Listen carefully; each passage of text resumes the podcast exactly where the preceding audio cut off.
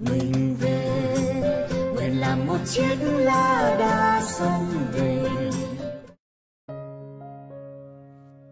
Thân chào tất cả các bạn. Hôm nay tôi xin đề nghị nói chuyện với các bạn về ờ, những ờ, người Việt ở nước ngoài ờ, có hai văn hóa, đôi khi có ba hay bốn văn hóa, tùy theo cái số quốc gia mà họ cư ngụ. Thế thì thưa các bạn, cũng đó là đó là cũng là trường hợp của tôi và trường hợp của rất đông bạn của tôi. À, toàn là những người đã từng đi học à, ở nước ngoài, xong rồi đâu đó à, dần dần lấy vợ ở nước ngoài đẻ con ở nước ngoài và làm việc ở nước ngoài. Rồi dần dần các công ty ở nước ngoài người ta lại gửi mình đi sang một cái nước thứ ba đôi khi sang nước thứ tư. Và cũng đó cũng là trường hợp của tôi. À, bởi vì tôi đã sống ở đảo Fiji tôi đã sống ở xứ Brazil tôi đã sống ở Singapore và tôi đã sống ở Mã Lai và như thế thì nếu mà kể cả nước Pháp ờ, với ờ, nước Việt Nam chúng ta thì nó ra khá nhiều ờ, quốc gia mà tôi đã thực sự cư ngụ hàng năm. À, thưa các bạn, khi mà mình mà sống ở các nước nhiều văn hóa đó thì tất nhiên mình có những cái trải nghiệm mà người khác Ờ, nếu mà không có cái cơ hội để đi nước ngoài thì sẽ không ờ, có dịp hấp thụ. Thế thì mình cũng phải nói rằng ờ, những cộng đồng người Việt ở nước ngoài, họ cũng chịu một cái áp lực và song song họ cũng được hưởng những cái quy chế có nhiều văn hóa. Thế thì ngay câu đầu chúng ta tự hỏi xem là cái cộng đồng đó họ phản ứng như thế nào. Thưa các bạn, rất là lạ là có rất nhiều người Việt Nam ở nước ngoài uh, coi như là thấy văn hóa của nước uh, sở tại ờ, là một mâu thuẫn đối với họ. Uh, họ sợ sau này dâu rể sẽ là người nước ngoài uh, khi mà con gái hay con trai của họ sinh tại nước sở tại sẽ nảy ý là cưới hỏi một người ở sư bản à, bản xứ mà nó đón tiếp mình. Ờ, thế rồi à, họ cũng lo sợ về cái uh, truyền thống văn hóa. Rồi họ cũng lo sợ về những cái um, truyền thống um, chúng ta không thể gọi là văn hóa được nhưng mà nó nó là những cái thói quen những cái uh, thói cổ hủ của chúng ta. Ờ, thí dụ như là uh, mẹ chồng con dâu ờ, thí dụ như là ép buộc con tới hôn nhân với cái người mà con không được chọn. À, ví dụ như là đứa con phải phải chịu những cái kỷ luật à, ở nước ngoài. Thí dụ như là sáng dậy thì phải tự làm à, tự làm giường rồi đôi khi phải tự làm cả đồ ăn sáng à, tại sao vậy? Là tại vì rằng là cái đời sống nước ngoài thì nó kỳ cục lắm. Không ai sống với ai cả. Ở trong một gia đình bốn năm người vậy đó. À, mà người bố thì có khi đi ra khỏi nhà lúc 6 giờ sáng người mẹ thì đi làm lúc 7 giờ. Thế rồi các con thì đi học lúc 7 giờ rưỡi. Thế thành ra là người nào người đấy chạy như chạy đuổi và người nào cũng có giờ giấc có lịch của mình. Và chính vì thế mà rồi tuy là họ ở dưới một cái mái nhà chung nhưng mà họ không sống với nhau bởi vì họ không bao giờ gặp nhau hết. Và đến khi uh, cha mẹ đi làm về đôi khi uh, đấy là trường hợp của tôi đấy. À, mình đôi khi làm việc về 8 9 giờ tối mới về.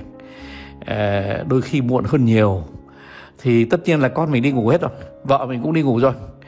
Và đôi khi tôi làm việc cả ngày thứ bảy chủ nhật và tất nhiên là khi tôi đi làm cả thứ bảy lẫn chủ nhật thì không có chuyện đưa con đi chơi à, đưa vợ đi du ngoạn hoặc là đơn giản hơn, cả gia đình ngồi ăn à, với nhau một bữa, hả hê à, ở tại một quán ăn nào đó. Thế thì, thưa các bạn à, mình có thể chia cộng đồng ra làm hai nhóm. Cái nhóm đầu tiên thì nó cũng tương đối là ít ỏi người thôi.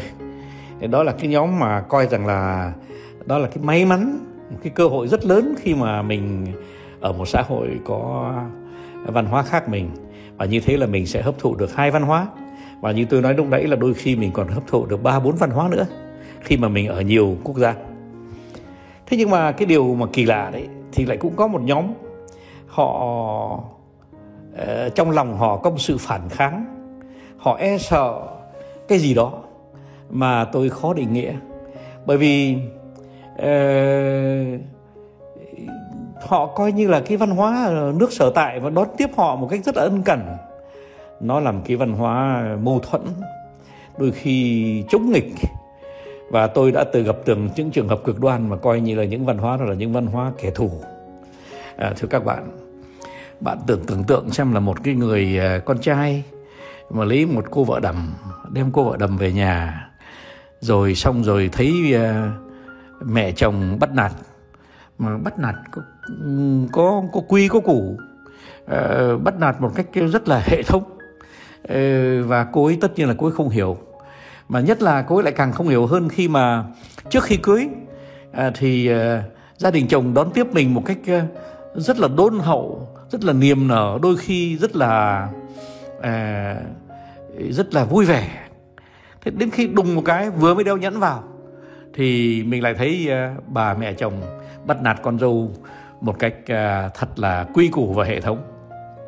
À ở đây cần giải mã. Các bạn có biết không? Nó là do là cái người mẹ Việt Nam yêu con quá à, thấy con uh, ra đi giữ con ở lại và sợ rằng cái người phụ nữ mà con uh, đã cưới mà đôi khi chính mình ép con con, con mình cưới những người đó thì sợ rằng là cái người phụ nữ sẽ bắt nạt con mình. Sợ là cái người phụ nữ đó sẽ không có tạo cho con mình cái hạnh phúc mà nó có quyền chờ đợi. Thế thì tất nhiên ờ, khi mà nghĩ như thế ờ, khi mà uh, chắc chắn trong lòng rằng con dâu chẳng mấy chốc sẽ xin ở riêng uh, rồi uh, uh, nó sẽ hành xử với người chồng của mình uh, tức là con con trai Việt của mình. Uh, nó sẽ mắng mỏ nó sẽ cãi lại. Nó sẽ không có quy phục nếu mà uh, những cái lý do mà đối chiếu nhau uh, sẽ uh, không có đủ lý lẽ để mà chứng minh rằng ai là người nói đúng ai là người nói sai. Thế thì tất nhiên uh, cái lo sợ đó nó nó chính đáng đấy chứ nó không phải không chính đáng đâu. Những lo sợ của bố mẹ uh, người con trai người con gái mà người việt ấy ờ, đối với con dâu hay con rể người nước ngoài thì nó nó chính đáng đấy. Thế nhưng mà các bạn ạ bây giờ chúng ta phải nhìn lại cái văn hóa của chúng ta. Ép con đi lấy cái người mà mình chọn thì thực sự vào cái thế giới này vẫn còn có người làm được. Nhưng mà theo tôi đó thì không phải là việc nên làm ôi tất nhiên mình có thể tư vấn con mình có thể à, phân tích cái người con muốn cưới. À, dưới những cái à, à, sự quan sát của mình và quan sát của nhiều người trong gia đình với tất cả tình yêu. Thế nhưng mà mình không thể nào ép buộc đứa con lấy ai được. Thế rồi mình cũng không thể chống đối đứa con muốn lấy ai. Bởi vì hạnh phúc của nó chứ hạnh phúc của, của mình đâu. Bởi vì ở nước ngoài ấy, thì không có lý do gì mà mình cho cái đó là hạnh phúc của mình. Bởi vì sau này nó có sống với mình đâu và thành ra do đó ờ, con dâu hay con rể mới sẽ không sống với mình. Không sống với mình thì có nghĩa là mình phản đối làm cái gì cái gì? Mình có sống với nó đâu mà mình phản đối. Thế rồi ờ, phong tục của nước nó thì ờ, vợ nấu cơm chồng rửa bát. À, thế mà vợ rửa bát thì chồng đi chợ. Thế mà lúc nào mà vợ mệt quá thì chồng cho con bú. À, à, lúc nào mà uh, vợ mệt quá thì uh, chồng đi uh, hút bụi đi dọn nhà. Ôi cái đó thì nó làm cho người mẹ Việt Nam đau lòng lắm. Nếu mà con con mình lại phải làm tất cả những chuyện như thế. Nhưng mà các bạn ạ nếu mà lý luận như thế đấy thì có lẽ người mẹ Việt Nam chắc không bao giờ nghĩ con mình trưởng thành bởi vì tôi nghĩ rằng là ờ, khi mà phải hút bụi hoặc rửa bát thì là chuyện rất bình thường cho một người đàn ông mà ờ, trên ờ, 18 tuổi hoặc là trên 21 tuổi hoặc là trên 25 tuổi. Thế thành thử ra là à, nó có những cái chuyện khó hiểu. Tất nhiên khi mà mình giải thích một cách à, à, lý trí à, tất cả những điều như tôi vừa nói thì à, ai cũng chịu. Nhưng mà trong lòng vẫn có sự chống đối vẫn có sự phản kháng và cái sự không đồng tình đó nó thể hiện qua những sự gắt gỏng, những sự khó chịu.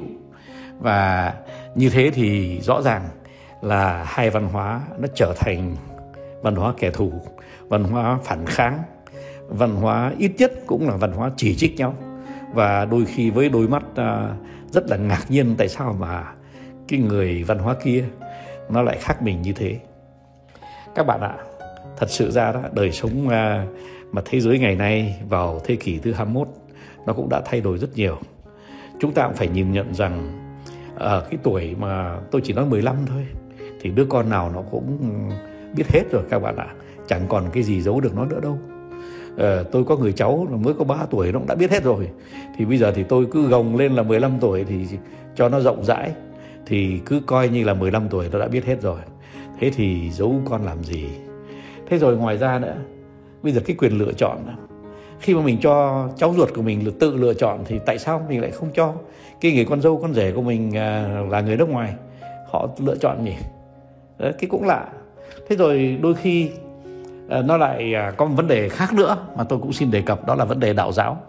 Các bạn ạ đạo giáo thì mình không cãi lại được. Thờ phụng thì thôi người pháp người ta thua. Người anh người đức người mỹ người ta thua. Người ta không làm được việc đó bởi vì ta cũng chẳng hiểu là cái đó nó là cái gì mà cái văn hóa của họ thì không có cái đó. Thế nhưng mà này bây giờ thì mình đi đến kết luận mà tôi xin nói với các bạn nhé.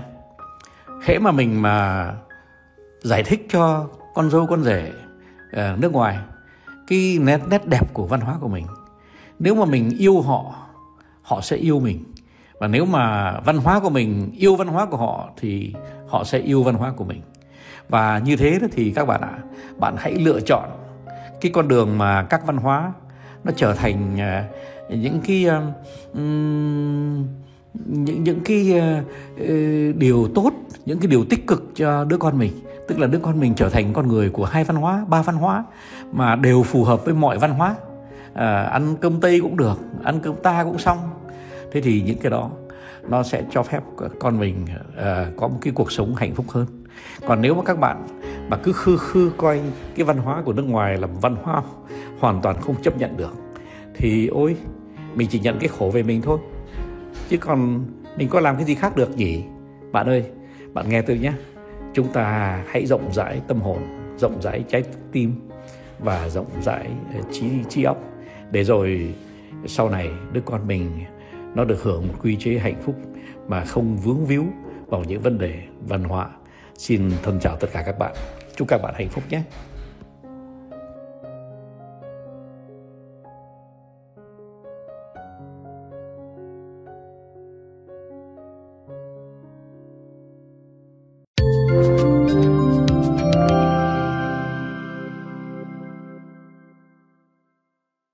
Non nước yên bình khắp nơi chung lòng. Mình về nơi đây, cái miền